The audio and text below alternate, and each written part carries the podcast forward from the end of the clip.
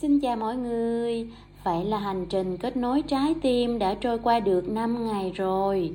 Ngọc rất vui vì vẫn còn có thể đồng hành cùng mọi người.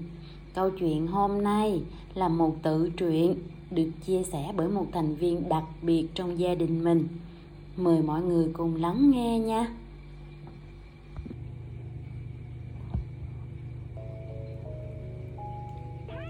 Tôi là một con chó một con chó lai. Mẹ tôi giống chó nhật xù. Còn ba tôi giống gì? Tôi không tài nào biết được. Mẹ tôi còn không biết huống chi tôi. Nhưng mà không sao, tôi cũng không quan tâm lắm. Tôi cho rằng, dù ba tôi có là giống gì đi nữa, thì tôi cũng đẹp trai hơn ba là cái chắc. Tôi tên bưởi. Đó là cái tên ông mập đặt cho tôi tôi cũng không biết sao ổng lại đặt cái tên đó. Mặc dù ổng không hề thích ăn bưởi, và mặt tôi cũng không giống quả bưởi một xíu siêu nào. Mà thôi, bưởi hay cam gì tôi cũng thích. Vì dù sao, tôi cũng có một cái tên độc lạ, chứ không như con vàng, thằng kia nhà hàng xóm. Tên phổ thông chết đi được. Tôi với mỹ là bạn ngày mỹ về nhà này tôi chỉ đứng từ xa dòm. Tôi biết là tôi sắp có bạn chơi nhưng không dạ gì mà tỏ thái độ sang đón ngay. Tôi dễ thương về mà.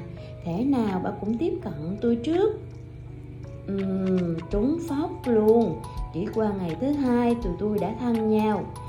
Mỹ lấy lòng tôi bằng cách mua cho tôi một con gà Mà hãy cấp vào cổ Nó sẽ kêu ré lên như bị cắt tiết vậy đó lễ ra mắt như vậy, coi như cũng tạm chấp nhận được hen.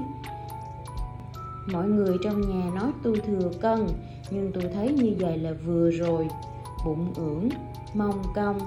Mỗi khi đi đứng, tôi muốn ngoảy tự thấy mình dễ thương hết sức. Tôi ham chơi, tối nào tôi cũng chờ mỹ ăn cơm xong để ra chơi gà với tôi. Mỹ sẽ ném nó ra xa và tôi cấp lại chơi trò này không bao giờ ngán đâu. Mấy bạn không tin thì thử đi. Tôi rất thích ra ngoài, nhưng chẳng bao giờ được cho ra ngoài nên thèm lắm.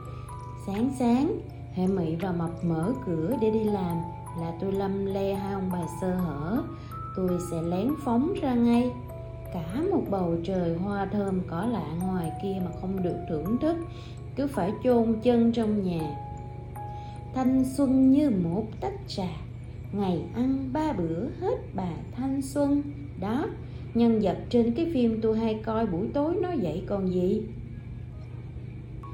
Những lúc đó, bị bắt lại, tôi sẽ làm bộ mặt đáng thương để khỏi bị mắng.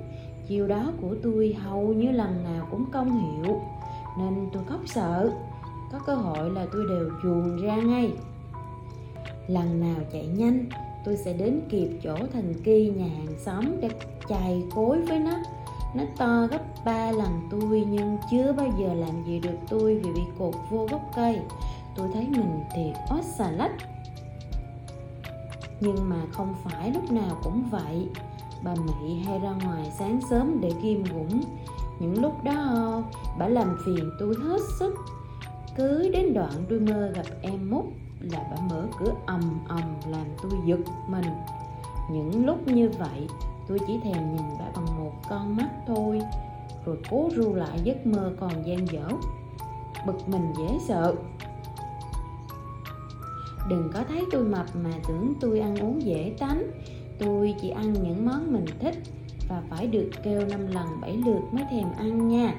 Mẹ nói rồi tôi y như hoàng tử, nên ăn uống chảnh chọe một chút cho ra dáng quý sư tộc không hiểu sao, tôi cực kỳ ghét ăn cơm trong cái bát dành riêng cho mình. Thà tôi ăn dưới đất còn hơn á, nghĩ cũng kỳ ha. Cuộc đời tôi nhiều màu sắc lắm. Làm sao, tôi sẽ kể cho mấy bạn nghe chuyện tôi đi chích ngừa và tán gái. Còn bây giờ tôi phải đi ngủ. Đúng 11 giờ là tôi lên giường bữa nay lố rồi đó nghe. Tạm biệt mấy bạn.